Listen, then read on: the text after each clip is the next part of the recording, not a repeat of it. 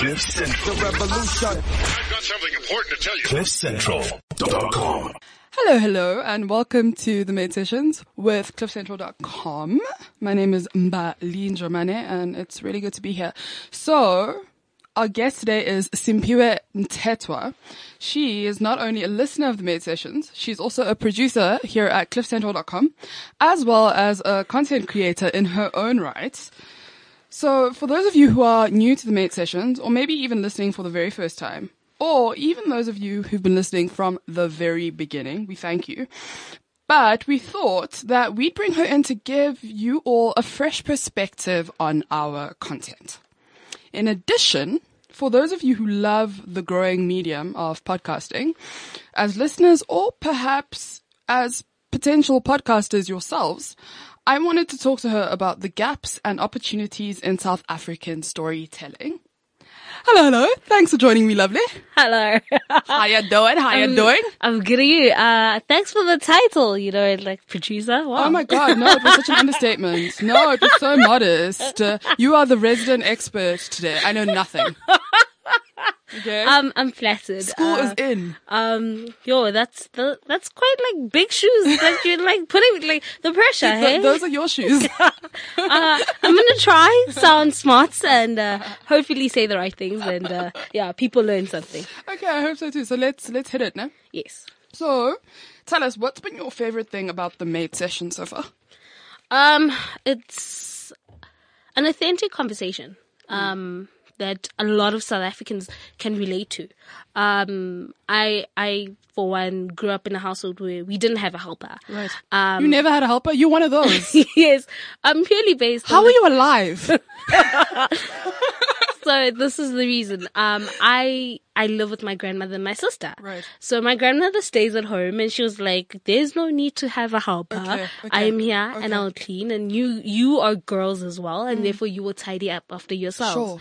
And so I grew up in, in that kind of space where my I'd come back home, it's cooked, it's clean, my gran, and weekends then we'd take over. And only now in her older years, um, where we considering getting Right. because we're like, okay, no, you can't do the same things that you used to do before. And it's just been so intriguing and so enlightening to, to, to kind of now be in that position where you're like, okay, now we need to screen people, but this is what we want, this is what we don't want, because we're also young. And then also hearing the stories of other people, you know, my friends have had helpers. So when I was around their hmm. house, I always felt like they didn't have a helper because we always had to do it and clean up That's funny. That's funny. But what did you think growing up about this idea of having a domestic worker if you didn't have one in your own home? Um, it was pretty chilled because I think with my friends, when I went over to their house, the the helper would always be like, "Yeah, you guys better Yeah, clean up right? yourself." She would boss so, you around. Yeah, so we we're always I was always like, "Then why the hell do you guys have this lady? Like, like you can ah, isn't the whole point for like someone to clean? Like, It's so true. I remember that. Yeah, we'd make the like the dishes and then like now I have to clean the dishes. I'm like, ah, this is the same thing as being at home. Like, ah, guys, I thought I was on a break. Um, but like now when I look back at it, I'm like, I'm so thankful that they did that, and I'm so thankful that they instilled that like you need to clean after yourself. Right. Um, and that. So do you feel so like you're better off having never had a helper? Yeah. Because obviously with your grandmother, there's boundaries, right? Because part of her role is actually to be your parent and to teach you self-discipline and how to look after yourself, right? So there's a limit to how much she will do for you and you definitely can't like order her around. Yeah, most definitely. Um, but it's also been cool in terms of, I think, trust. You know, um, I think I'm, I'm extremely close to my grandmother because, you know, she'd do the laundry and she'd be like, mm Zama, you can't do this, you can't do that. And you're like, mm, ah. and then next minute, um, she, she would say, please move this. And then you know where all the, the, why she, she vet, so my grandmother's a hoarder. So she'd be like, every time we'd clean, we'd be like, oh, let's throw this out. So she'd be like, no, there's a story behind that. So we, we shared a lot of moments together in terms lovely. of cleaning, in terms of chilling together. In terms, so that was like, I think, So interesting. yes, um, where it's been very fun and like we have bonded you. Yes, we and and now in like the older years, it's kind of a bit harder now because my sister, my my sister, myself are still quite young. So to get somebody else to be like, okay, this is how we actually like things ironed. Yeah. This is how it's hard because we never had to say that to my grandmother. She got it, or she would teach us that no, my darling, this is how you do it feel awkward? How does it feel? Sometimes. Um, I mean, so I, I think it was a week or two ago. Um, my sister's like she she wants to just uh, bring this lady just to see to taste the waters, and it was quite weird because she she's very different and the language and we're like there's somebody new in the house and it was just very different Do you know how to be a boss? Um in the household uh, no i'm the last born Yeah, exactly. So um, I still get told what Right, to do, what not to do. right. Um, but we're learning that. We're Okay. learning how to to bring somebody from the outside and let them in and say, okay, this is how we like things. Hmm. This is how we place things, and also still cleaning up after ourselves. Okay, so then listening to the maid sessions, what kind of perspective do you feel like it's given you on the process? Oh, it's it's it's given me like the inside of what some of the helpers have gone through and what they think. Um, it's also changed my view on certain things on people. You know, um, with uh, Kaya and his tweet that he found his helper in the shower or something like that, and it was like, wow, okay, like I don't understand why people are shocked. Like, uh, and I think one thing about me is that when I was going to high school, I used to take uh, a local taxi in the morning, and that cab ride was always the the best because it was actually the ladies um going to work, Ah. so they would share secrets. imagine. so I was always like, mm, "What happened this week?" and then always like a first-hand maid sessions. yeah. Oh. So so they'd always share like, ah, I stole this or she did this, and I didn't know who they worked for, so I was just like, I don't care who the names are, but this is entertaining, Mm. and getting to hear that, oh, you know what, this really does happen, and it's not just happening in the East Rand. Geez, so that was something that those broader. stories you found interesting before there was even a podcast. Yes. that was something you enjoyed. I, I, I made sure I was not late for that taxi. that seven o'clock taxi. I knew, and it, it just, I thought it was like an East egg thing. I was like, oh, these ladies. But then you listen to the podcast and you're like, oh no, this is happening everywhere. This is, you know, something that South Africans actually relate to. That, mm, yeah, she came home. Dude, that's so cool though, because this is kind of what I want to talk to you about is like, I feel like sometimes we overproduce South African stories, right? Like in the media or when we podcast, you know, the minute you're given a medium, a television show, a radio show, right? There's a temptation to kind of overproduce when actually a lot of the really good stuff comes out of authentic South African conversations. It's almost, it's almost about being a fly on the wall. Right? Yes. Um, I think sometimes when we we've watched so much um, other content, international content, uh, European content, that we think that when we produce something, it needs to be as dramatic, as crazy. I mean, if you look at reality shows, um, you see that they beating each other and they calling each other bitch and Yeah, yeah, yeah, shit. you know, and then you, you come to South Africa and we I don't know try. what was, but it was people get it. But like, um, and you come to South Africa and when they think of reality shows, the first thing they're thinking that show that, oh no, all the girls have to be snatched and they need to be beat and they, and they're forgetting that's not who we are. So we that's not how we, that. yeah, that's not how we talk. I don't talk We like that to, to my friends. Right. And okay, so yeah. let me stop you there because I want to get into that later, but more on the maid sessions. Okay, so I'm, this is amazing to me. This was like something that existed in your life before we actually created this show, right? Yes. Which is fantastic. What has most surprised you on the maid sessions? Ooh, I think it is the the ambition that some of the ladies you have had. Yeah. I think sometimes I, I I've been very ignorant about domestic workers Mm. in terms of they they have dreams. Um, Yeah. and they also want to achieve things in life. And sometimes we just kind of like forget that they're also human and that they also want to be given an opportunity. We always see it as, oh, domestic worker and her child, so I'll help the child. But we never really help the, Mm, true, the, huh? the, the lady, um, or the lady that works for you. You Dude, never empower so her. True. We always think it's over for them. So anyone who wants to intervene is thinking about the child's school Yes. fees, the child's future. But never about them. It's so Yeah. true. That's So, such a good insight. I've I, I think that's been one of the things that I'm like, oh my word. Okay. I I I I've, I've noticed that this is a problem and Mm. hopefully I'll start when when I ever get a help with it. I'm not going to start with saying, "Okay, how can I help you and your child?" It, you let's start with you. That's so true though, and it's also true for the way they think of themselves because it's it actually takes us a while with any lady on average to get them to a point where they think about themselves. Yes. So they think beyond the family that they work for and beyond their own children and their fam their own family and start to think about themselves as, as individuals. Um and oftentimes they'll be surprised by questions we ask them about their personal ambitions because it's not something that they apply their mind to either. So, um, yeah, I think that's actually really powerful insight. and that, for you to get that out of this is, is incredible. And I hope more people have too. I, I hope so too, and I hope that they've gotten more things. But that I think that's been the one thing No, that's dude.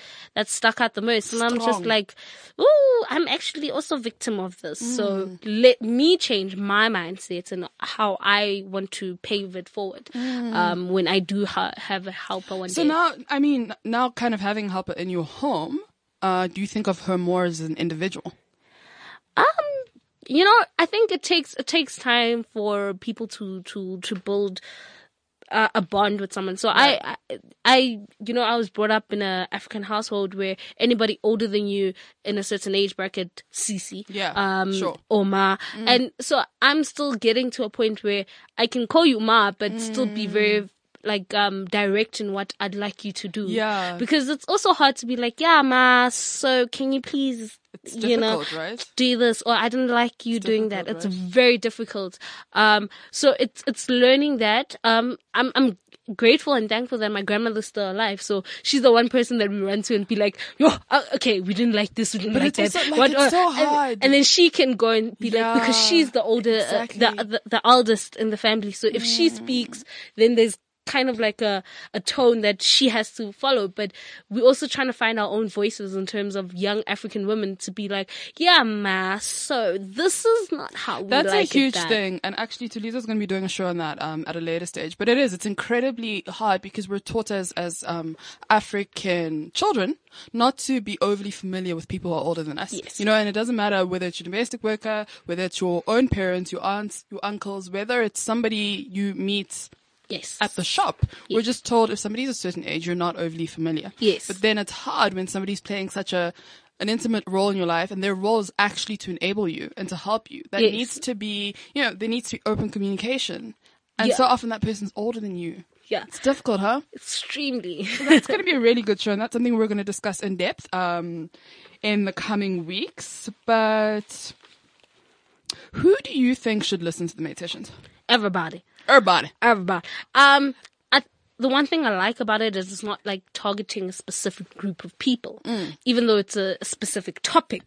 Um, from your CEOs to your housewives to me just chilling here at work to um, kids in high school to um, domestic workers themselves. I think they need to listen to it because it's so we we live in a world or we as humans we always like to think why is this happening to me? Why I why am I going through this? And we always say I'm so alone. No you're not You really aren't. You're not that special. you know um and to just open up those conversations because 10 to 1 there's somebody else out there who's having a problem with their domestic worker who does not know how to treat them. There's somebody who's being racist. There's somebody being rude. There's somebody underpaying. Um there's somebody who's like i've never had a domestic worker in my life so what are the rules and how do i go about getting one? So everybody. Awesome. And I think just to expand on that question, why do you think it's important to have podcasts like the Made Sessions? I'm a huge believer in conversation and I believe that conversations drive change. Mm. And I think if we don't talk about something, then it's not going to change at all. And I think this is step one in changing the narrative and how we as South Africans A see ourselves and we as South Africans value ourselves. Mm. It's so sad that most of the domestic workers in South Africa are not South African, A. And B, also that it's it's females from the townships and it's it's kind of like looked down upon. Um, I was telling a friend the other day that you know in America they're quite actually America. yeah they they're very like okay with like females and strippers. Like, Yeah. you know, that's their last resort. If I, if everything else fails, I just know become a stripper. I'll become a stripper and Right. Mm. I'll get money and, you know, whereas in South Africa, if everything else fails, you become a domestic worker That's interesting, huh? which is so scary. And it's like, why? And I think it's so important. It's a very interesting parallel, sure. So it's, it's, it's very, I'd like us to, to have those conversations so that we could drive change in the future. Because both things, I think, commodify like things that you wouldn't normally commodify. So, Yes. you know, being a stripper commodifies uh, your sexuality. Yes. Right? And being a domestic worker commodifies, and we've spoken about this a lot, your caregiving, your maternal instinct. Yeah. In many ways. It's fascinating, huh? Yes, it is. So I think personally, those conversations, if we don't have them, then people are not going to know. As I said, I was ignorant about the fact that, you know, domestic workers actually do have ambition and mm. they do, and we never empower them. Mm. So how do we pay it forward now? How do we change that? Mm. And that would, I would have not seen that. I would have not thought of that had these conversations not arisen and had I had not been listening and been like, hold up. Okay. I think I might be a problem in this. Okay. All right. So how do I change? But yeah, it's just one of those. And it is, it's much easier to admit that you're a problem if you know that you're not the only one. Yeah. It is. Right. Yeah. I, and I think, you know, it's a sense of community. As I said, when I was going to high school, those taxi rides were the best because I knew that there was some juice and there So was some tea and everything spilled. So yeah. I want you to put your producer and your, your kind of creative cap on because I think you've articulated very well how from a social perspective and from a societal perspective, it's important for us to have these conversations and to kind of shed light on these, these issues. Um, but how about from a creative perspective in terms of content creation? Why is it important to tap into conversations like these? Um, I'm I'm such a huge believer in telling the South African story, Yeah. and I feel like this is purely based. It's a, South African story, and I I believe that people need to tap more into that. Um, we have such a beautiful heritage, and yes, there are parts of it where it's it's all it's dark and scary. Apartheid is a real thing, but there's also been beautiful things that have come out of it, where we've had Nelson Mandela, we've experienced such um, luxuries of certain people dying for our freedom. Um, we we experiencing new money, as as a lot of people would uh, coin it now. We we experiencing so much that I think no one wants to tell it in in a truly South African way. Yeah. Um. I'm black and I'm proud of it. Yeah. You know, there's nothing wrong with saying that. It doesn't make me racist. It doesn't make me say that I hate white people. It's true. Our But I'm- backstory is so Yes. authentic. I'm proud of it, and I feel like we just need to be able to just hone in in our in ourselves and being proud of telling those stories. That it's okay that we don't know how to speak English properly, Yeah. but we know how to speak uh, vernacular languages fluently. That's fine. Um, I think it's it's important that also people need to have gone through something.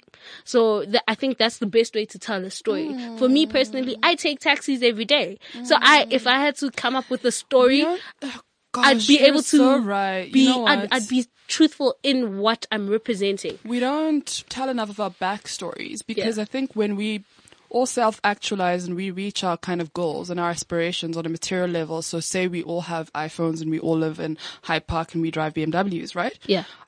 Our backstories are completely different. So those things, you know what I mean? Yeah. It might look the same at that point. You mm-hmm. know, when I see you 10 years from now, we're both successful and our lives look similar.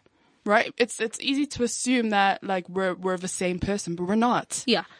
And I think that's what's missing. I think we need to just embrace, you know, certain things. As I was saying that, you know, I take taxis every day. So if I had to come up with like a story and someone's like, how do we market this to taxi people? It's so easy for me to tell you how people i- in taxis are and what they behave. Yeah. like because I, I'm it's an there. opportunity as well I'm there. I'm in it.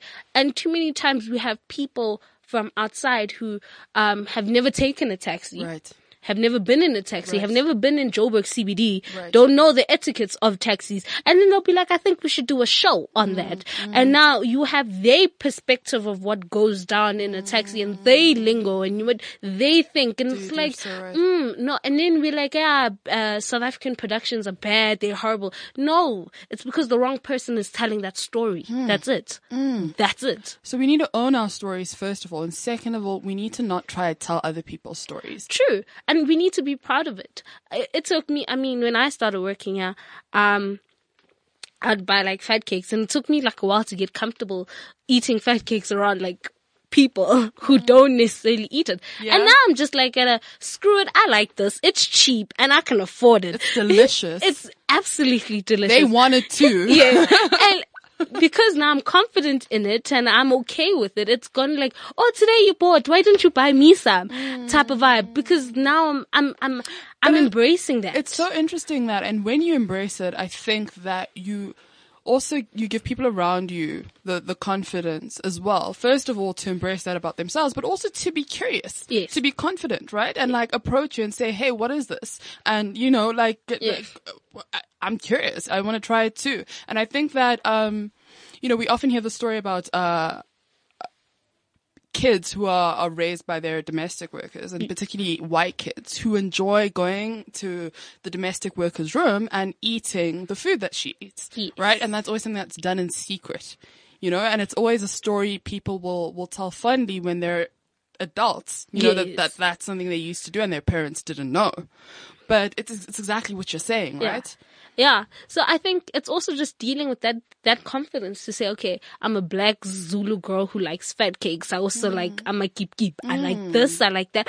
And we might paint it as, oh, this is what black people eat, but best believe I can also tell you I like sushi. Exactly. I like this. I like Right, that. I like right. oysters. I like, or the other. you know, Yeah. so you can't exactly paint me in one brush and be like, yeah, you just eat fat cakes. Um, I eat a, a variety of things and if I like it and if it's, you know, delicious, then I'll eat it. Yeah. Um, and, but it's important to be comfortable in the fact that if I eat tripe, then I can also eat sushi. But also, if and, and for me, this is such an important thing. If we carry certain things with shame, then other people respond to that.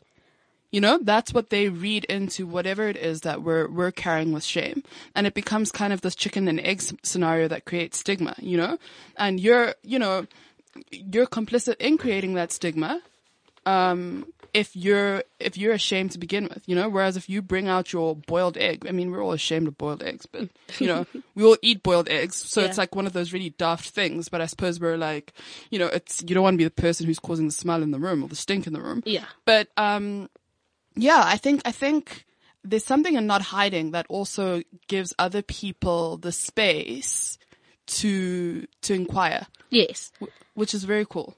It, it it's it's been fun. It's been so fun because I understand. I also understand, like for years and centuries, you know, we've kind of, as black people, have been told, oh, oh, this, oh, that, oh, oh, oh, and now we're learning to find a voice, and I think it's the best time to be alive because I'm being part of that change. You know, I'm being part of that when I bring something to work or eat something. Um, people will be like, "What's that?" And I'm like, "Oh, this is this," This and is- and you get to educate other people and you get to be like, yeah, and, and, and as I look at it, you're like, yeah, so it might be two or three people that have been educated about this, but that two or three white people are going to educate other people and it's going to have a ripple effect. It's awesome. This is such a cool analogy, actually, because I want to ask you why you think um, demographics such as domestic workers are largely untapped by content creators. And what I've found is a lot of people are scared of this space.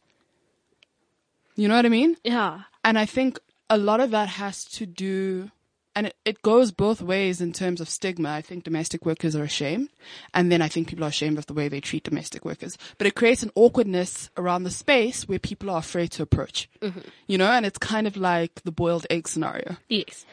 Um, I think one thing, um, to add on that is we as people, uh, we, we, we, we don't like the truth, you know, and we want to always escape. That's why we love social media. You know, it's a form of escaping from your current problems. See somebody else with a yacht and be like, one day, you know. Yeah, sure. Um, so when you have conversations like, or platforms like Made Sessions where people are having those conversations, those uncomfortable conversations, mm. you know, it, it makes them like, oh my gosh, question who they are and, and were they brought up right? You know, why do they do this? Why don't they do this? Mm. And I think it's also one where people, I think they have the stigma or they think that, oh, but uh, domestic workers, what do they bring to the table? Mm. They bring nothing to the table.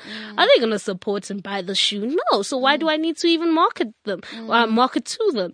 You Mm. know, there's this perception that, um, you know, they, they don't bring anything of value except be able to take care of my child. Which is something of massive value, by the way. Yeah, but I, I think people look at it from an economic perspective and mm. like, uh, why should I try sell the soap to a domestic mm. worker when I can sell it to the employer who mm. has the money, who earns 15,000 or above or whatever. And you miss the, the whole point that if Sis Miriam is like, yo, I don't like the soap, Exactly. Best believe they're not gonna buy that soap. Precisely. So who do you need to be marketing to? Who do you need to be talking to? Sure. It is that lady that uses the product every day. But we don't want to have those conversations. We don't want to admit that. It's the same thing like when you see ads where people are dancing around when la- girls are having their period. That, we don't, no, no, no one's dancing. No one's, so it's the same thing. Like, why aren't you talking to females But about what happens when you have your period? It's the same thing. Why do you think we do this kind of superficial appraisal of people? Do you think it's because we're afraid to like really get in there because of a fear of the unknown? Uh, yes, but I, I think we're also scared to be like, okay, this. I think uh, for for the longest of time, um, we've always painted ourselves. Oh, oh, me as a black person, this is what we do. This is who we are. And as the years have kind of gone by in in in freedom and democracy, we realized there's been a change. You have black kids that have grown up in the suburb, Yeah. and therefore they can't relate to township life. Sure. Um, they've maybe had a kota once or twice, and that's about it. Um, then you've had kids that have only experienced Kasi life, and they, you know, fede fede sure sure. so, and then you have people that have grown up in the rural area. So that's a different demographic altogether. So yeah. we we now are filling up different spaces, which in be- before we didn't. We all were all in the you township. that's confusing for Oh, marketers? and yeah, so they're like, oh, but you're still black. So Mm. they still have that mentality that, oh, because you're black, you, you still behave that way. No, darling, I've moved on. We've grown. Mm. no, dear. you know, we, we can talk English. We can talk, you know, we can have tea at nine o'clock. I'm just saying, but you know, there's, there's, there's somebody else out there who thinks like me, who Mm. acts like me, but does not speak English. She'll speak fluent Zulu. But people forget that and people are like, oh yeah, you guys are all the same. Therefore this We're very works." superficial about what diversity is, huh? Yes, we are. Uh, and, and it's, I, I think it's a South African problem because even the way we describe ourselves, yes, I am uh, South African and I'll be traveling Africa. Boo, you are in Africa. Dude, you are in Africa. I was that guy for a long time. You know what I mean? So we always paint us, like we, we like to think that I am different and then everybody else is the same. So ridiculous. Which is sad. It's so sad because you're like, how can you alone be different? How you then? Where did you come from? And then You know what I everybody mean? else is the same. Like, wait, hold up. And how we just we put ourselves up there. Like, oh yes, I live in South Africa, not Africa, South Africa. Darling, bye. Okay, bye, bye, bye. But I think it's it's just that where. We ourselves as South Africans, we, we just have so many double standards. Mm. And yeah, So true. Okay, so what other powerful voices then do you think are underrepresented in our entertainment and media? Oh, um, the first one that comes to mind is plus size. I'm a plus size. Yes, girl. Yes. Parich. I'm a, I'm a, I'm a big girl. I'm a plus size girl. And growing up, I was fairly active. I played several sports. I did a lot of cultural things. Um, Mind you, you look sporty. like you have a lot of energy. So I think this is a fallacy, you know? This idea that plus size women are not energetic. yeah. Um, but I was always a bit thick, you know, so I was just like, uh, okay, this is it. This is, you know what? Um, and then you watch TV and you read books and you see, and you're like, but no one looks like me. Mind you, so many of our mothers and aunts who do hard labor, you know, you talk about domestic workers, you go to rural areas, Ooh, right? yeah, yo. Those women are plus size, but they are athletes. They are Yes, there. they can walk and walk and walk and walk uphill, down, slopes. And I'm just like, wow. Um, so for me, it's like, I, I always feel like I never saw females that looked like me. And Right. when I did, they, as you said, they looked tired. They looked, ugh. I was just like, oh no, it was such a negative connotation behind being plus size. And I was just like, what's wrong with me then? Like, if this is such a negative thing, why am I this girl who's big and you know what? And eventually I was like, screw it, uh, they talking rubbish and I want to change that. So I think number one, plus size. Um, even though we live in a That's country. definitely something we need to talk about more because it's again that stigma, that shame issue where a lot of women then become ashamed of how they look and they Yes. create this awkward vibe, right? Yes. Around themselves where people, even men, for instance, or marketers, for instance, are afraid to talk to them. Yes. And you know, it's so funny. Um, I did a speech that said Cosmo thinks I'm fat. And in that I stated that we live in a country where majority of girls are a size 36 and above. Right. That means most girls are thick and they plus mm. size, yet you walk into the mall and all you find is things for a size eight. What's wrong? Something, mm. something is wrong. Like mm. why, why, why, why aren't we selling clothes for people that actually live in this country and And it's a huge market, like you're saying, but nobody wants to talk about it. This is what I'm Yes. saying. Why does no one want it to? And we're all complicit. Yes, we are. Um, so that's number one. And number two, the diversity in language.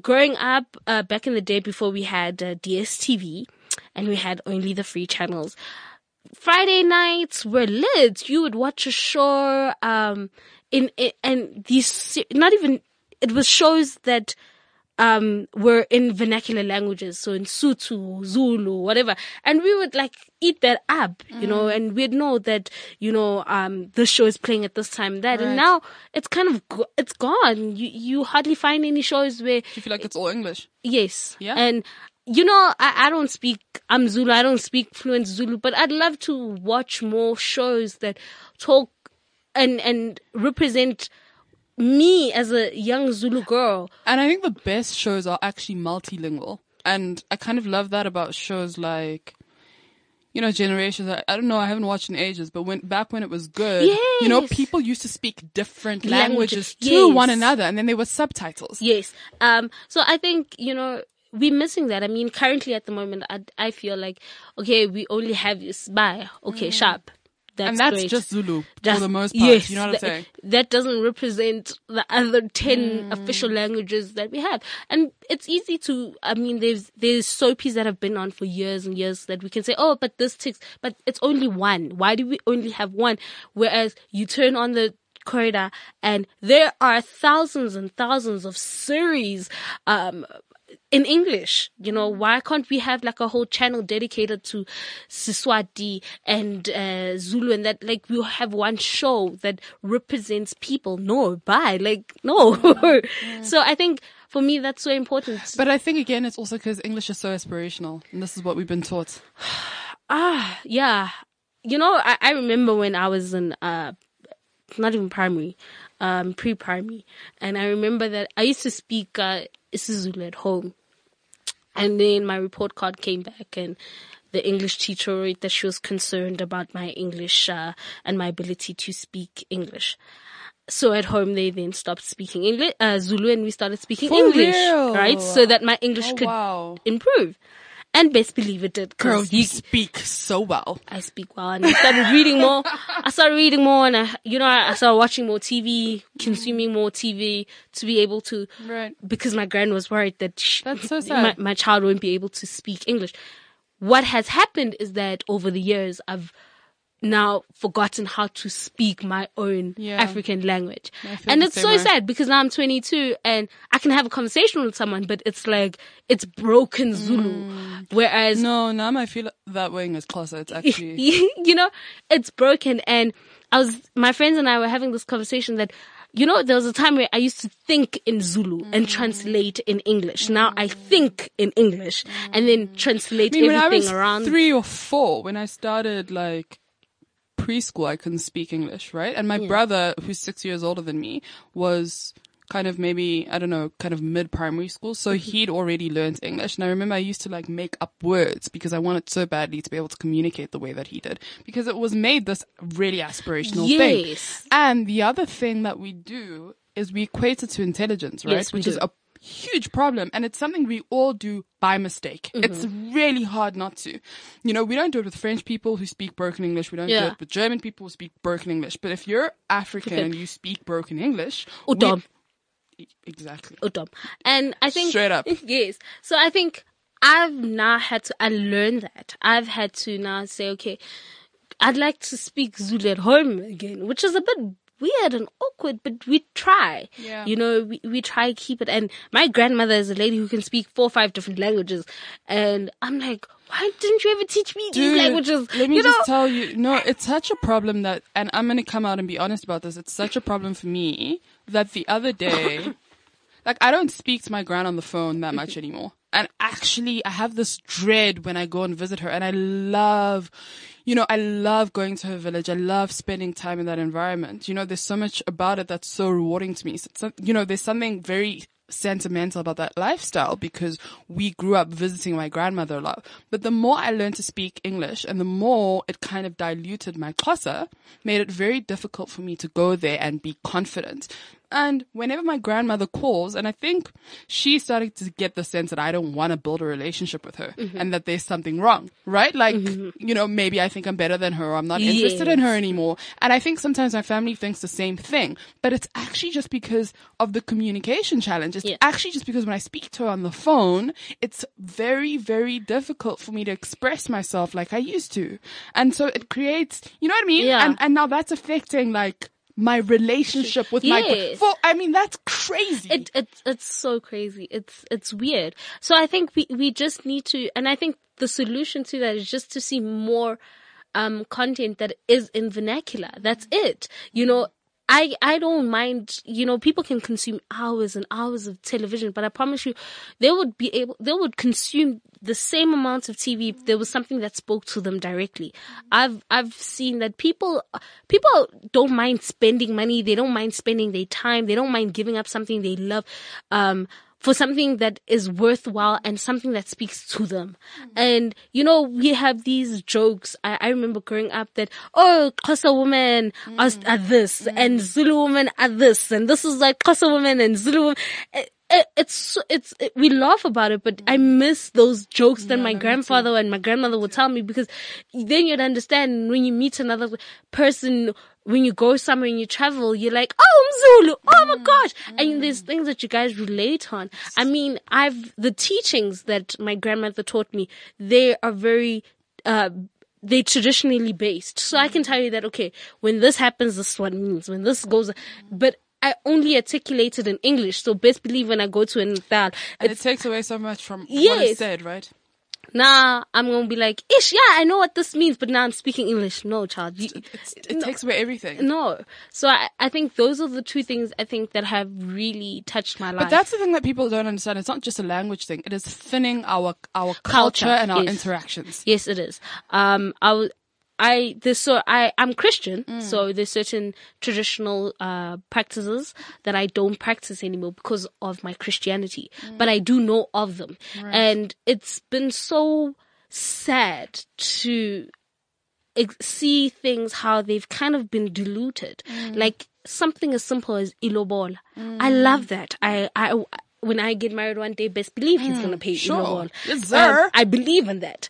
Um, and then now the conversations that you buying a woman and in, in, in, no, it's not, you, you, it's not an exchange. I'm not selling myself to you. I'm not, no. But also, you can't apply Western ideology to African But ideology. that's what's going on. That's why we're having those com- uh, conversations where, yeah, you you've been You bought can't unpack it in the same way. And now this man owns you. No, he doesn't own you. If he puts Mm. his hands on you, you have every right to leave that man. And, Mm. very and- difficult. And and people don't understand why that was even started because we have so many other people in our ears telling us that, oh, why why why is that going and on? they're trying to translate our stories Why- where it's actually a different kind of thinking. Yes, Do you know what I'm is. saying? So that's It really is. sad. So yeah, I think if we we just need to just go back to who we are and just telling our story. Only I think the one thing is we tell so many South Africans own ownership, ownership, ownership, get the land back, but we don't ever tell them to own, Own who their they stories. own their stories. Because that is such yes. important property, right? Sure. Yes. Like own you. Your narrative is the most important thing you have. Yes, you don't need to. There's no. You don't need Dude. to try Whew. be somebody else. You just Girl. need to own you. And I promise, there's something. You know, there's a reason why we fall in love with people that are themselves. you know, That's there- really powerful. There's a reason why. I told you, school is in, guys. School is in. So speaking more about these untold stories and owning our narratives, um, and how actually so many of these stories are just authentic South African conversations that happen on a daily basis. What are some of the other stories you think are untold? Where are some of the other places you'd kind of like to be a fly on the wall? Oh, um, schools. Yeah, me too. school, school, school. I remember my mind as a teenager. I thought I knew it all. Um, and so when everybody, some, when somebody would say, you know, you're gonna get over this, I'm like, no, my life is over. You didn't even So dramatic. like he broke up with me. Oh, Everything was the end of the world. like he kissed another girl. Oh, like, oh, I don't have, like everybody is wearing like this brand of shoes and I don't have it. It was so dramatic. And I, I'd love to just go back to, um, different kinds of schools. So I was afforded the, the chance to go to a middle C, yeah, middle, middle class, whatever they call it. Model C Model. C, yes. School. That, yes. Um, and I'd just like to have those conversations that go on with, um, Me too, dude. with teachers and, and kids. I think that would be epic. Me too, dude. Um, because you know what? That will tell us so much about where our country is going. yes. Um, and also, how can we change the school system? Yes, I see fees must fall, but that's a varsity tertiary Yeah. level. And that's a different struggle all on its own. We need to go back to the fact of what's going on in high schools. Why are we saying it's 30%? Why are we saying the pass rate should be 30%? Number Yeah. one. Um, why, why are we getting to that point where we're just lowering the marks so that kids can pass? Um, what is it about? Is it the teachers? Is it the school? Why do we study, you know, why do we have to all study mathematics? You know, I still question that. Like, um, I, I, I've never used what algebra a day in my life. Dude, and I do high- fine. Like, Like- I, I did so badly in matric math and I was on standard grade I did badly. Like they even lowered the standard for me and still I did badly. You know what? I think I'm okay. Yeah. Um, why, and, and also opening up the conversation of like, in high school, well, not even high school, both primary and high school, where we as black kids weren't allowed to speak vernacular languages. There we go. I- Um, and one thing I, I remember having, we were, my friends and I were so frustrated. We're like, I'm Zulu, you Xhosa, you, you Sotho, you Tswana. And yet, I, I know how to communicate with somebody who's not Zulu. I did not learn that at home. I took that mm. responsibility on to say, hey, I'm Zulu. I speak Zulu, but you are Xhosa. So what does this word mean? So that the next time you say it, I know what it means. So also taking that responsibility to say, I want to learn. it's like proper nation building. Yes, um, I want to learn. Why is it? You know, why does it come across that white people don't want to learn our language? I don't mind, like, honestly, I don't mind teaching you Zulu. I don't mind us talking in Zulu. In fact, it would be great. I remember conversations where my friends and I would say something in Zulu. Everybody gets it except the one Indian chick. And we're like, damn, now we need to translate. And it ruins what the, the hell? joke, Like, but- what the, and you know, you're not even, re- you're like, what the, how do I translate How do you even in begin? But it's Where- worth it. And, and you're like, but girl, this, this, you, But you would try and it's worth it. you know, and so it, and it, it got to a point by us doing that. She learned a couple of words where we are like, okay, now you know ah, ah, skis ah, and and and having that conversation, I think that would be great, Dude, but also just, you know, teaching, like you were saying earlier on, so powerful. Just teaching kids from a young age to own their narratives, to Yes. own their stories. Yeah. And it's okay. Um, you know, and, and just also learning different things about different people. Um, I think I, so my background was, it, it's full of color because A, I took the, the, the decision to say whichever high school I go to, wherever I go, I'm going to make the best of it. Um, and then going and living in the suburbs where, you know, I, I live in the burbs, I take taxis, I go to this high school, which is, it has a reputation, but then also saying, I'm going to make sure that I grab those opportunities. So also mm. teaching young people that you could be in a township right now and you can still make it work for you. You ca- mm. don't just see your environment as the be it or end it of, mm. of everything because But also don't believe the stories that you're told about yourself and your situation. Yes, and I think we need to. We, we can't wait until someone has matriculated to tell This them is- this is- that you have a future. Oh you need to tell them at, at grade eight, at grade nine. Um, I was I was so blessed and uh, to have my sister take me to a place where you know I did some um s- test thingies to see which um career I should go for. Test, Yes, right, right. that. And that was such it was it was such eye opening because my grand was like, "You're gonna be an engineer," and then I did that test, and they're like, "Yeah, you're quite creative, so you should go with the more creative careers." And then my grand was like, "Okay." This is who you are. So let's, let's, let's build on that. So how can you generate wealth from that? How can you make money from you being creative? And that opened that conversation. And I think young people need to also take the time to, to discover who are you.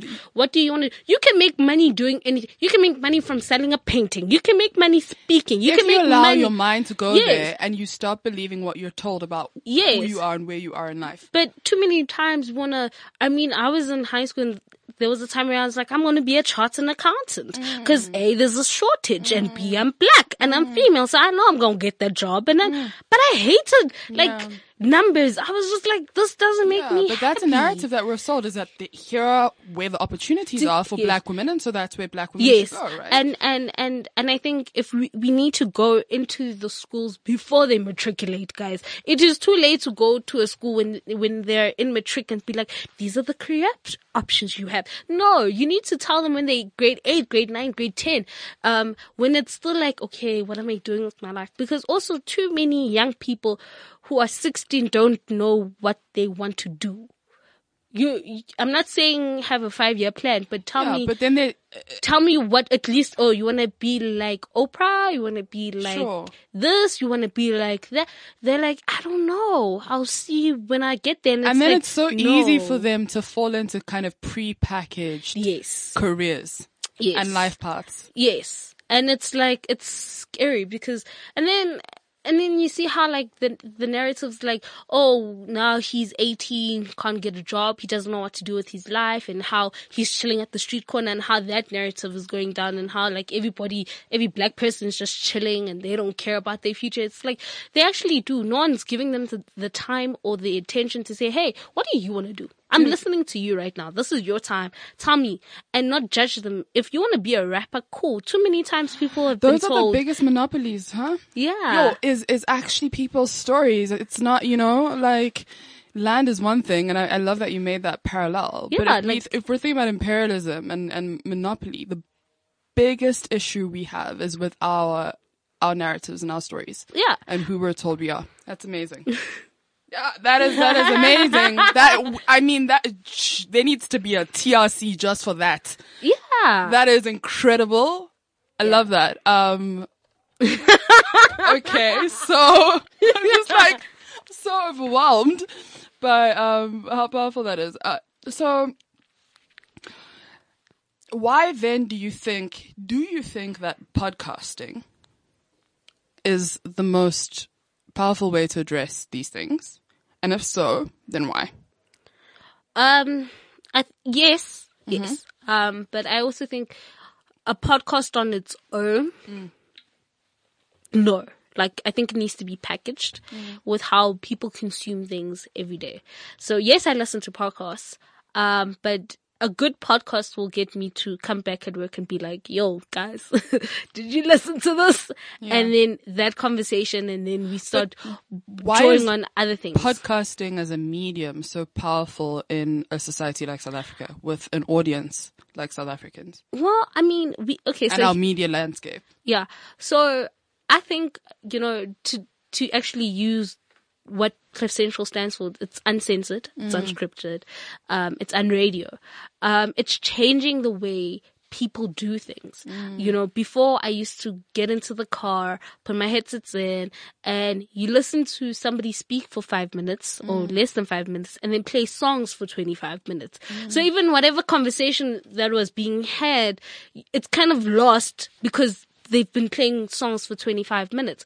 Whereas with a podcast, those are conversations that are not five minutes. There mm. are 45 minutes, an mm. hour, three hours. And there's room for more variety, right? Yes, and you get to, and you also get to hear different voices. So we could have easily started off like, so our conversation started mm. off one way, but because we've given ourselves time to Yeah. talk and dissect different things, it's gone a different way. And it's also made me say, oh, okay, oh, all right. And hopefully other people, when they listen to it, it also changes the way, wherever they are. They're like, oh, I never thought of it like that. Oh, that was So do you, oh, do yeah. you think uh, digital media and podcasting in particular, in a sense, can be like the the democracy of our our media landscape? You know, if we talk about stories being monopolized, yes. I think something like podcasting can help to to to, to democratize storytelling. Yes. Um, purely based on the fact that it's, you have a white canvas in front of you and you can do whatever you want. You can tell whatever story you want. Um, if you want to talk about relationships, you can mm. get into that and mm. dissect relationships, what makes it successful. If you want to talk about business, you can get into it. You can talk about the ugly, the beautiful, the nice, the, the profit, the non-profit, the mm. losses, the shocks out there. But it allows you to have that conversation or a chance of having that conversation. And anyone can do it, right? Yes, as long as you kind of know what you're talking about. Sure, of course, of course. um, I've I've listened to podcasts where people people think that yeah because. Uh, I've had other people do it because they make it Mm. sound easy that I can do it as well. And then you listen, you're like, no, child. No, but also you'll know No. that very quickly because people won't respond to you, right? Yeah. Or people will will make comments. You know what I mean? Like you have more access, I think, to to your listenership, yeah. And, um, even if it's just crickets. You Yeah. know, then you know it's just crickets. Yeah, so uh, and I think you you you get feedback, but you're also in somebody's ear for like forty five minutes. So you have to up your game, girl. Yeah, you are in legit somebody's ears for forty five minutes. You are in their lives for forty five minutes. They're you- listening to you, and they're giving you their time, and it just forces you to not just be like, yeah, I have a mic, so I'm going to spew whatever which garbage. is a lot. Yeah. Which is what happens Out a there. lot in, broad, in, bro- in traditional broadcasting yes, in and television. Yes, because um, similar to you know sex sells Mm. in the entertainment industry, a lot of rubbish Mm. or whatever's trending sells as well in the typical broadcasting um space, and they they don't want to have those you know uncomfortable conversations. Well, we would rather see what's trending on Twitter and be like, yeah, let's talk about that and add our two cents Mm. and read everybody's tweets than for them to be like, you know, this is what's going on. What what's your take on it? What what do you think? Do you think it's right? No, Mm. yes. Um, they're very scared to do that, and it's it's So sad. you spoke about the difference between a good and a bad podcast and how easy it is to think you're a good podcast but actually Yeah. not be. Yes. Um, so, you know, being a producer and being exposed to the content that you are on Cliff Central and the different shows, what would be your advice for people to, for, for content pioneers to get ahead in, in podcasting? I would, if you want to do a podcast, Mm. listen to other podcasts. Number one. Sure. before you even are like, yeah, I want to get the mic. It's so important for you to hear what's out there, um, to hear how people have tackled a certain issue. And if you want to talk about relationships, listen to relationship podcasts. Sure. Don't go now listening to criminal podcasts. That's not going to help you, um, because you you kind of are going along the lines of what people are already producing, and you also need to just bring your flair to it. Um, the one thing about doing a podcast is that you need to know your ish. You, Yeah. you need to know what you stand by, and uh, and you need to ensure that you are able to uh, not just come across as some ignorant person, Yeah. but someone who's educated and well versed, but still be entertaining. Um, Like you! um, so yeah, um, and I think that's so important. You need to find your story and your narrative and how you want to tackle it. As I said, if you want to talk about relationships, what what are you going to talk? Mm. What do you bring to the table? Um, and also just ensuring that you are well versed in that. Mm. Um, there was a podcast that I listened to like last year, uh, which is it's it's the it just cracks me up. It Mm. was about a guy who, uh, he, he, he wanted to talk about health, but Mm. he was not a doctor. and it's okay. I mean, it's okay. You can, you can talk about health and not be a doctor if you bring the right people in. Yeah. And, And if you don't take a scientific approach, it depends. yeah, you know? true. And we thought, okay, this guy's, you know, when we, we started listening, so we're like, he's not a doctor, but hey, we'll give him the benefit of the doubt. Maybe Mm. he's going to tell us about other things and bring doctor friends and ask the questions. And he, he got it so wrong. he, he, he didn't even get the a term such as, uh, CPR, right? He was like CPU. and we're like, CPU? What? no. And, and, Are you sure he wasn't a comic? no, he was not. he was legit talking about health, but because he didn't know anything about it, he just, it was funny, but not in a good way. So we're like, I'm never listening to this guy ever again. So it's important for you to just, uh, be educated on whatever subject you're tackling, whatever you're going to talk about. If you're going to talk about breakups, Google breakup, get people that have been in breakups to, to talk about these stories and also, uh, be mindful that sometimes you might think, you're going to bring a guest and that guest is not the most well-spoken person. Yeah. You also need to think about the listeners who's listening to your podcast that it's important for them to be entertained. Like if I came and I spoke like this Girl, you would have been done by now, I should. time, um, it's okay for you to cut me and be like, you know, thank you so much of the one question. And I think people are scared. Listeners first. It's the hardest thing Yeah, to even- get right as a host. But- but listeners first. Yeah, like even if it's your mom and she's not bringing it, you need to just cut it. oh my god. Okay, and then uh, finally,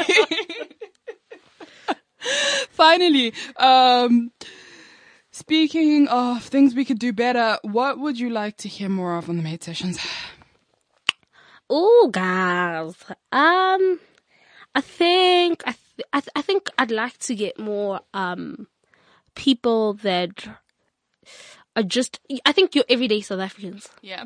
um, who have an interesting story to find. And I know it's it's kind of broad what I'm saying, but I think there's so many South like you know I'm the one South African who didn't have a helper. Um, you know, you know, but like getting somebody else uh, who has like stories to to share, Yeah. you know, and some you know most of the times. I know this is putting like a um a down on it.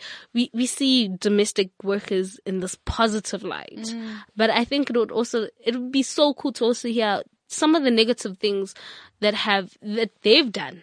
You know, um, it I think it would be so intriguing. You know, Just to to humanize them. yeah, you know, like so many times we're like, yeah, and the owner and the, the worker, she did this to her, and and we're like, you, how No, because I think there are two ways to humanize somebody, right? It's about highlighting the positive things about their humanity, but also then highlighting The- their faults as well, you know? you know, and and so I think maybe I think we always put this pedestal that yeah, you know, domestic uh, workers they can do no wrong, and it's like they've done Mm, you're saying. so, you know, um, they they have done wrong. No, to, we all have. We're human beings. yes, beings. and we just But I think balance. we're trying to counter the story, yes, right? That's often told by people to one another. Maybe not publicly, but Yes. you know, behind closed doors. Yeah. All you hear is the negative and the, the negative, negative and negative. and the negative. Yeah, but I think we also need to put that on blast because Mm. um I for one did not have a,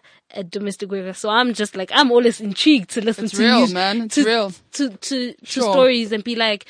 Oh, Ganti, this week, oh, Sure. they actually really do that. This is not just Sure. myth. This is not Fair. a, uh, uh, a him him, as, as people would say. This is actually legit true. So, Okay. Yeah. No, we're all about keeping it real and we'll definitely take that on board. Um, I think that makes sense and it's always a question of how you do it, but you know, I think, I think that makes a lot of sense. I have thoroughly enjoyed having you here. You're the bomb.com. I Dude, try, I no, try. you don't try. You succeed. Um, and you're one of those people who's definitely like far too modest, but I think, I think it's a good quality because you don't see it coming. Yeah, Whoa. Um, yeah. You've been such a delight, such a treat. Thank you. Uh, so thank you for, for joining me. Any last words? Uh, you guys can do best. Follow me on Twitter at like Zim Teta. And yeah. Awesome sauce. uh, thank you for joining us uh, on the maid sessions of cliffcentral.com. Do continue to join us. Hopefully this has provided kind of the, the fresh perspective that I had hoped. Um, yeah, and keep listening to us. Uh, love you guys. Bye. Cliff Central. The revolution. I've got something important to tell you. CliffCentral.com.